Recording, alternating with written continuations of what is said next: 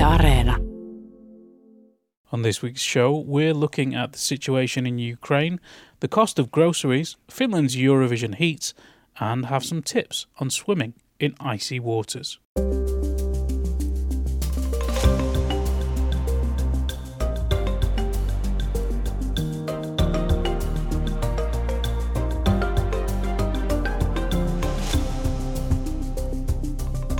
Hello and welcome to All Points North, the podcast that stays within its borders and creates strong alliances.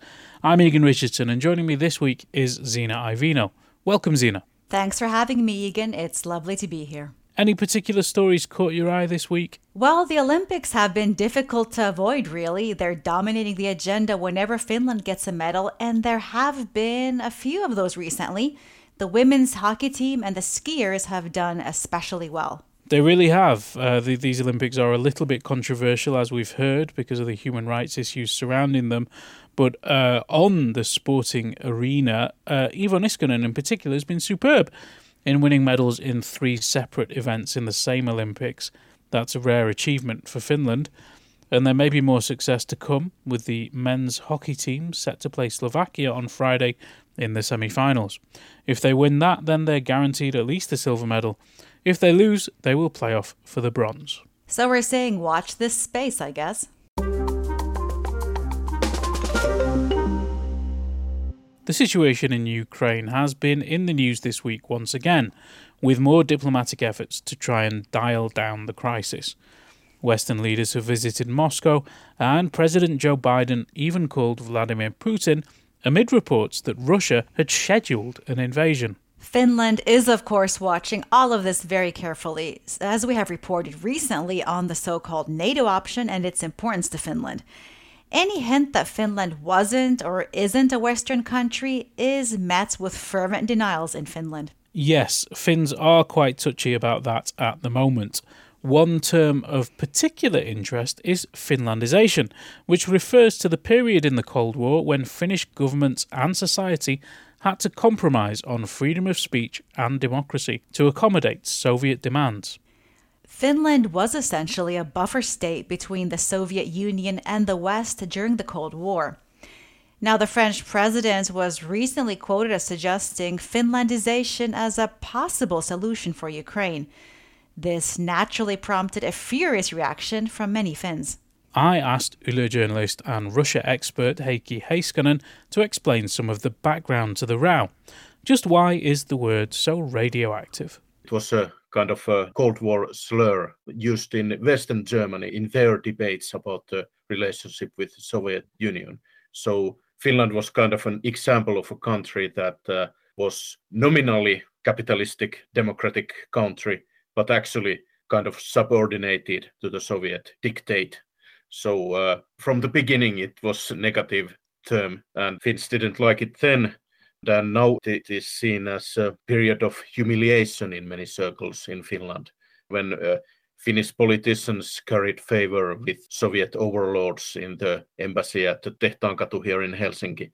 But uh, I think it has been used in international uh, politics nowadays as one way to describe this Finnish policy during Cold War that we had this neutrality then, and uh, we tried to maintain as friendly relations with the Soviet Union as possible, while trying to find leeway to integrate into the West economically and then politically.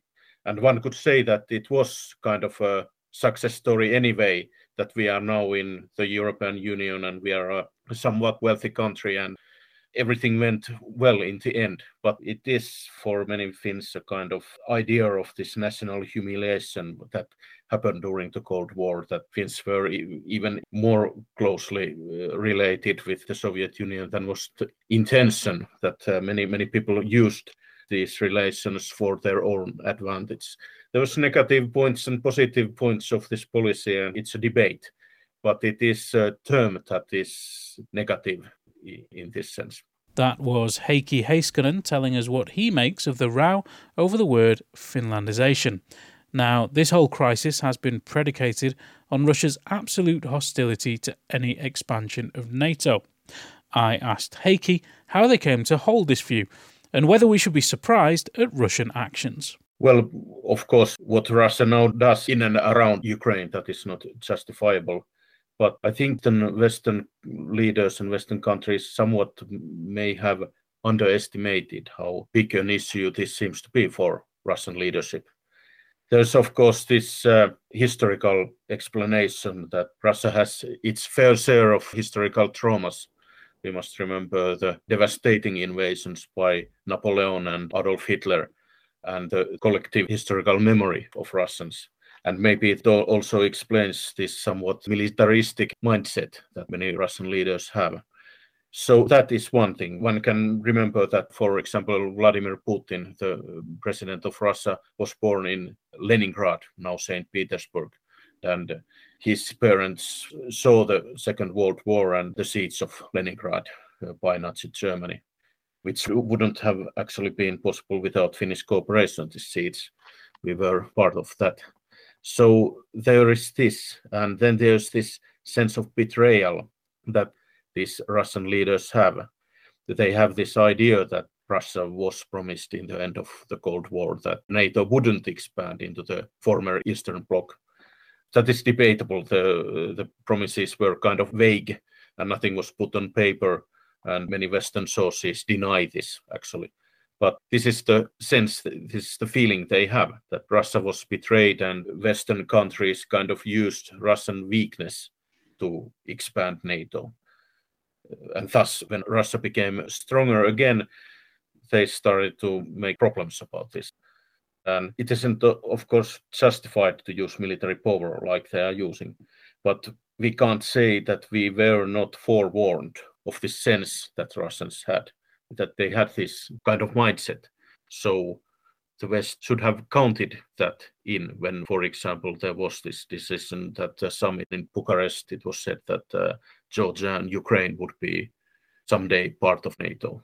They have this right as countries, then as an alliance, they have this right, but then one must count in the consequences with Russia, what might happen, and be prepared at least for that. Uh, I think the West kind of sleepwalked into the situation where this all happened. Georgia in 2008 and in Ukraine 2014 when Russia took over Crimea and, and started the war in eastern Ukraine. So that was Heikki Heiskanen telling us about the historical background to the crisis in Ukraine. Heikki is starting a new job soon, isn't he? Uh, yeah, he is indeed. He'll be Moscow correspondent from July. He told me he's keen to cover everyday life in Russia alongside big power politics. Let's hope he gets a chance to do that and isn't simply moving from crisis to crisis. Yes, indeed.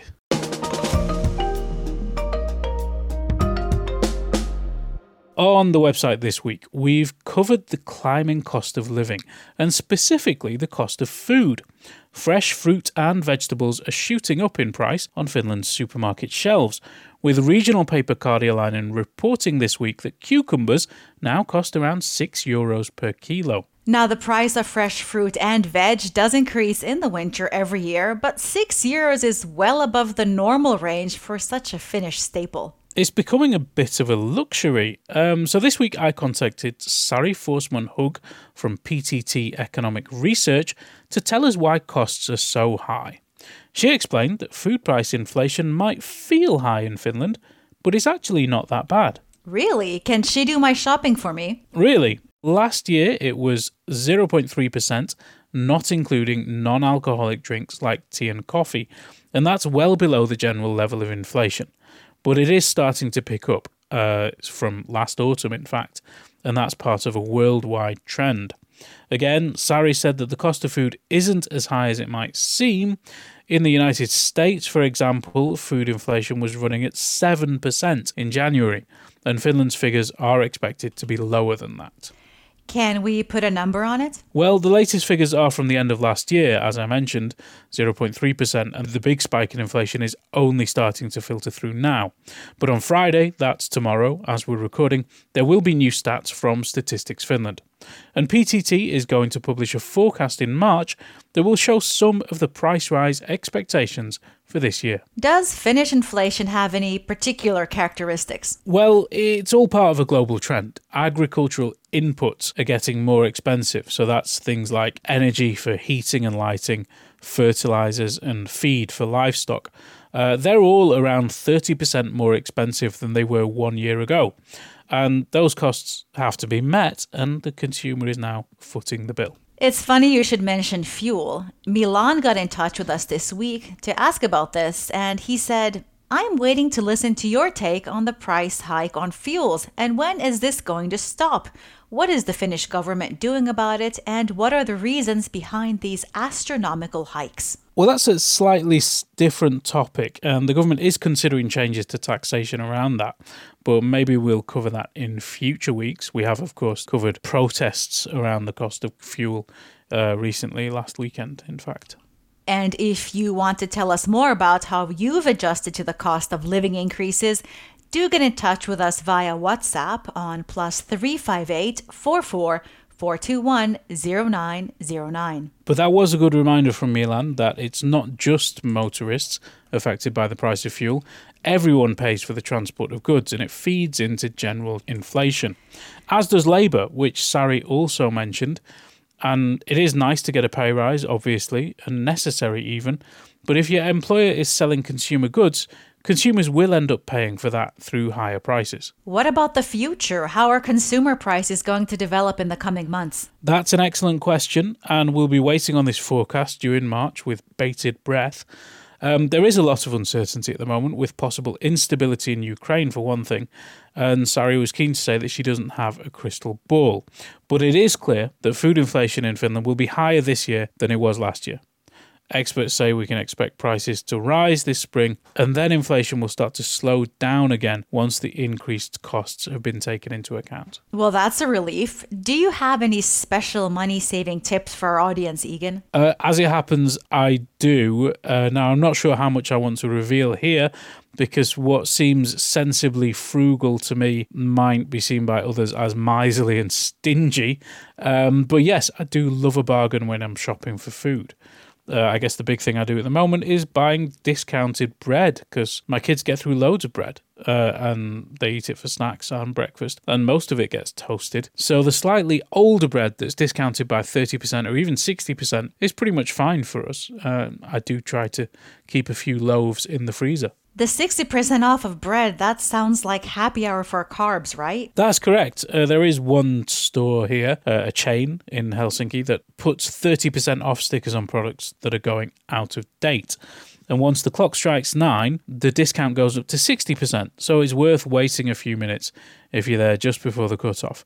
And when I'm there in the shop, waiting for the, the, the bigger discount, I tend to get bread, but they also usually have some cheese, yogurts, maybe a few vegetables. It's not what you might normally buy, but um, you you can pick up a bargain. That's some good inside information, Egan. But you know, personally, I like to get my deeply discounted bread via a food waste app. The bakeries put their leftover bread on there at a steep discount, and you can just swing by and pick it up. Pop it in the freezer, and you have a month's worth of carbs on hand when you need it. That's a good point about waste food. Um, some people, including members of my own family, are a little embarrassed at buying all this discounted food, but I see it as environmental action. This stuff would be chucked out if I didn't use it. I absolutely agree with you there, Egan, and food waste is expensive. You can make big savings just in managing your stocks better. Check what you have in the pantry before you go shopping and plan the meals you're going to cook accordingly. It's good advice, and I do that myself before I go shopping, but sometimes there's no time to cook. Uh, when I'm in that position, I always check the waste food app to see what restaurants are about to throw away in my area. Uh, you can often get a decent takeaway for very little money. It's a great way to make things easier for yourself, but I'm always looking for new savings, so I'd love to hear from our audience on this one. What do you do to save on your grocery bill?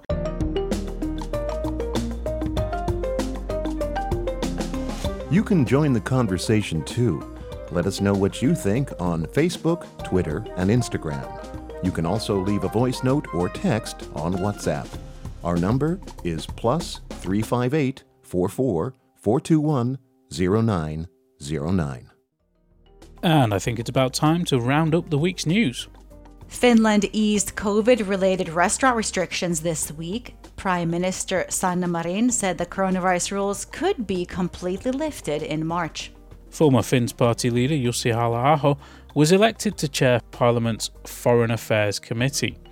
Six members of the committee abstained from voting, including one who was mentioned in an old Halla-aho blog post for which he was convicted of hate speech. By convention, these chairmanship roles are normally approved unanimously, so abstention can be seen as a protest. The National Police Board said that an unspecified threat against police stations has vanished. Last week, police said that they had stepped up security measures. While not revealing any details of what type of threat they were facing, they said it was unrelated to organized crime or the situation in Ukraine. Helsinki police have passed on a case involving climate protesters to the prosecutor. Charges hinge on insubordination against police. Last autumn, the activists chained and glued themselves to the entrance of the government palace building in downtown Helsinki. Helsinki courts are meanwhile said to be congested with cases against some 850 activists detained in demonstrations urging action on climate change, rising fuel prices, and COVID restrictions. The case against former leader of the Christian Democrats, Päivi Räsänen, was heard in Helsinki District Court this week. Räsänen is being prosecuted on hate speech charges after comments online and in an Yle program about the church getting involved with Pride Week. Prosecutors said her statements could inflame homophobia. Yle has argued that it should not be forced to remove the program from its website, as people have the right to hear what politicians say. Total alcohol consumption would not increase if grocery stores were allowed to sell wine, as they are in many European countries, at least according to a study published by the Finnish Grocery Trade Association. Health officials disagree, however, and there are no plans to change the law. An accident on an ice road to the island of Hailuoto near Oulu claimed the life of a rescue worker this week. The firefighter fell through the ice while responding to an accident involving partially submerged ice road equipment. More generally, this winter has not been good for the nation's infrastructure. Warmer temperatures, rain, and melting snow have combined to wreak havoc on many roads around the country, according to Fintraffic's Traffic Management Center. And as we heard, Finland has won several medals at the Beijing Olympics. Iivo Niskanen took three in skiing events, but there was disappointment in biathlon and ski jumping. It's that time of year again when Finland decides who it wants to send to Eurovision. The new music competition is upon us. I do love the Eurovision heats. As do I, of course, and I'm sure everybody. Uh, this year, producer Mark has been listening to all of the tunes up for the competition, and he's here to tell us what he thinks. Welcome, Mark. Hi, guys. So, what's the bookie's favourite this year? Well, by far, it's teeny bop veterans, the Rasmus. Not a big fan of them now or, or when they were very successful at the turn of the millennium, but their history seems to count for a lot.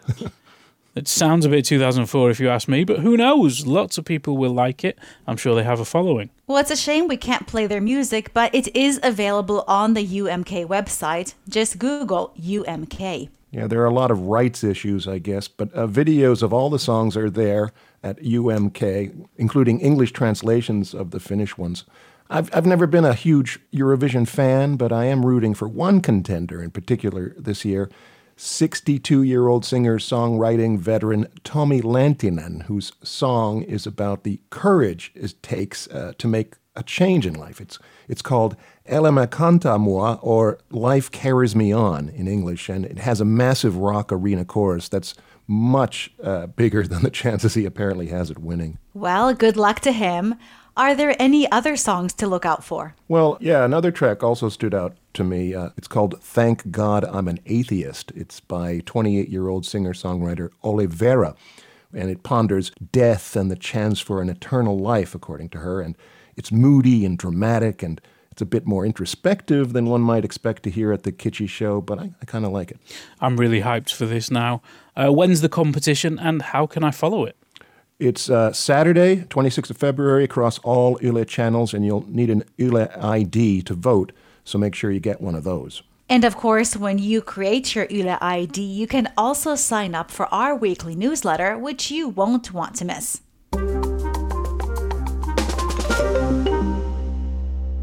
Have we heard from Melanie this week? We have indeed. Uh, our guest, Melanie Hall, who's with us for a few weeks from Deutsche Welle in Berlin, has had a little adventure up in Lapland. She had an idea or two about what we could do during the winter ski holiday, which falls next week in southern parts of the country. I'm in Lapland, Finland, and I'm going to be doing ice swimming for the very first time. Wish me luck. On hand to give me some tips is ice swimming teacher Kirsi Rantakaulio. She's been ice swimming for 15 years and has even taken part several times in the World Winter Swimming Championships in Lapland, Finland. Tip 1. Decide to go. Don't hesitate. Tip 2. Don't panic. Tip 3. Remember to breathe and relax. Okay, breathe and relax.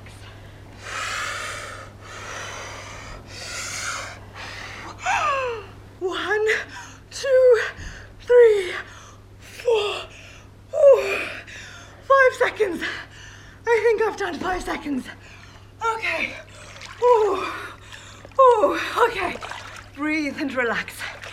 Okay, that was amazing. Really good experience. And now it's time for me to go get warmed up and go into the sauna. After warming up my shivering limbs in the sauna, we head back out to the hole in the ice and take another dip, this time staying in for one minute. And I actually even enjoy it, especially the deep calming feeling that comes afterwards. I start to understand why ice swimming enthusiasts get hooked on taking the plunge. I later asked Kirsi what inspired her to start ice swimming. People told me that it's good for your health and um, makes your stress level lower. What did you most enjoy about ice swimming? I loved being in sauna and uh, in ice cold water, and I enjoy that feeling, which is uh, that combination very hot and very cold, and uh, that feeling you are so relaxed after that. Ice swimming seems to have taken on quite a lot of popularity recently because of uh, during the lockdown. Uh, why do you think it became so popular? I think that many people uh, have uh, stress levels high because you can't see each other. So this is very good for that, that you get relaxed and maybe you can see other people safely in outside of the buildings. What would you say to people who are considering trying ice swimming for the very first time? Don't be afraid. It's it makes you feel very good, and try it at least three times until you know it suits you or not. And that was Melanie Hall with some tips on getting set for an icy swim. That'll come in handy next week, I'm sure, when people are off on their winter holidays. Do you have any special plans for the break, Zena? You know, I think that's going to depend on the weather. People are telling me winter is over. Well, I hope it isn't because I'm looking for a, a, hole in the ice to go swimming. Uh, but personally, I'm going to be working a little bit, but I will be in the countryside as well. So hopefully, some ice swimming and winter sport activity will take place. And since we've just talked about inflation, I'll try to stream The Power of the Fed. It's a documentary asking who benefited from the US Federal Reserve pumping out billions of dollars to avoid a financial crisis. You know, nothing spells weekend like monetary policy. Indeed, uh, between cheap bread scavenging and economics documentaries, we do know how to have fun on this show. There's no podcast next week as it's half term holiday, as we just mentioned, so we'll see you again in March. All that's left is to thank you for joining me this week, our producer Mark B. Odom, our sound engineer Juha Hjelm, and you, our audience, for listening and supporting the show. All the latest Finnish news is on our website at yle.fi slash news, and you can, of course, sign up for our weekly newsletter as well. Thanks for listening. Bye. Bye.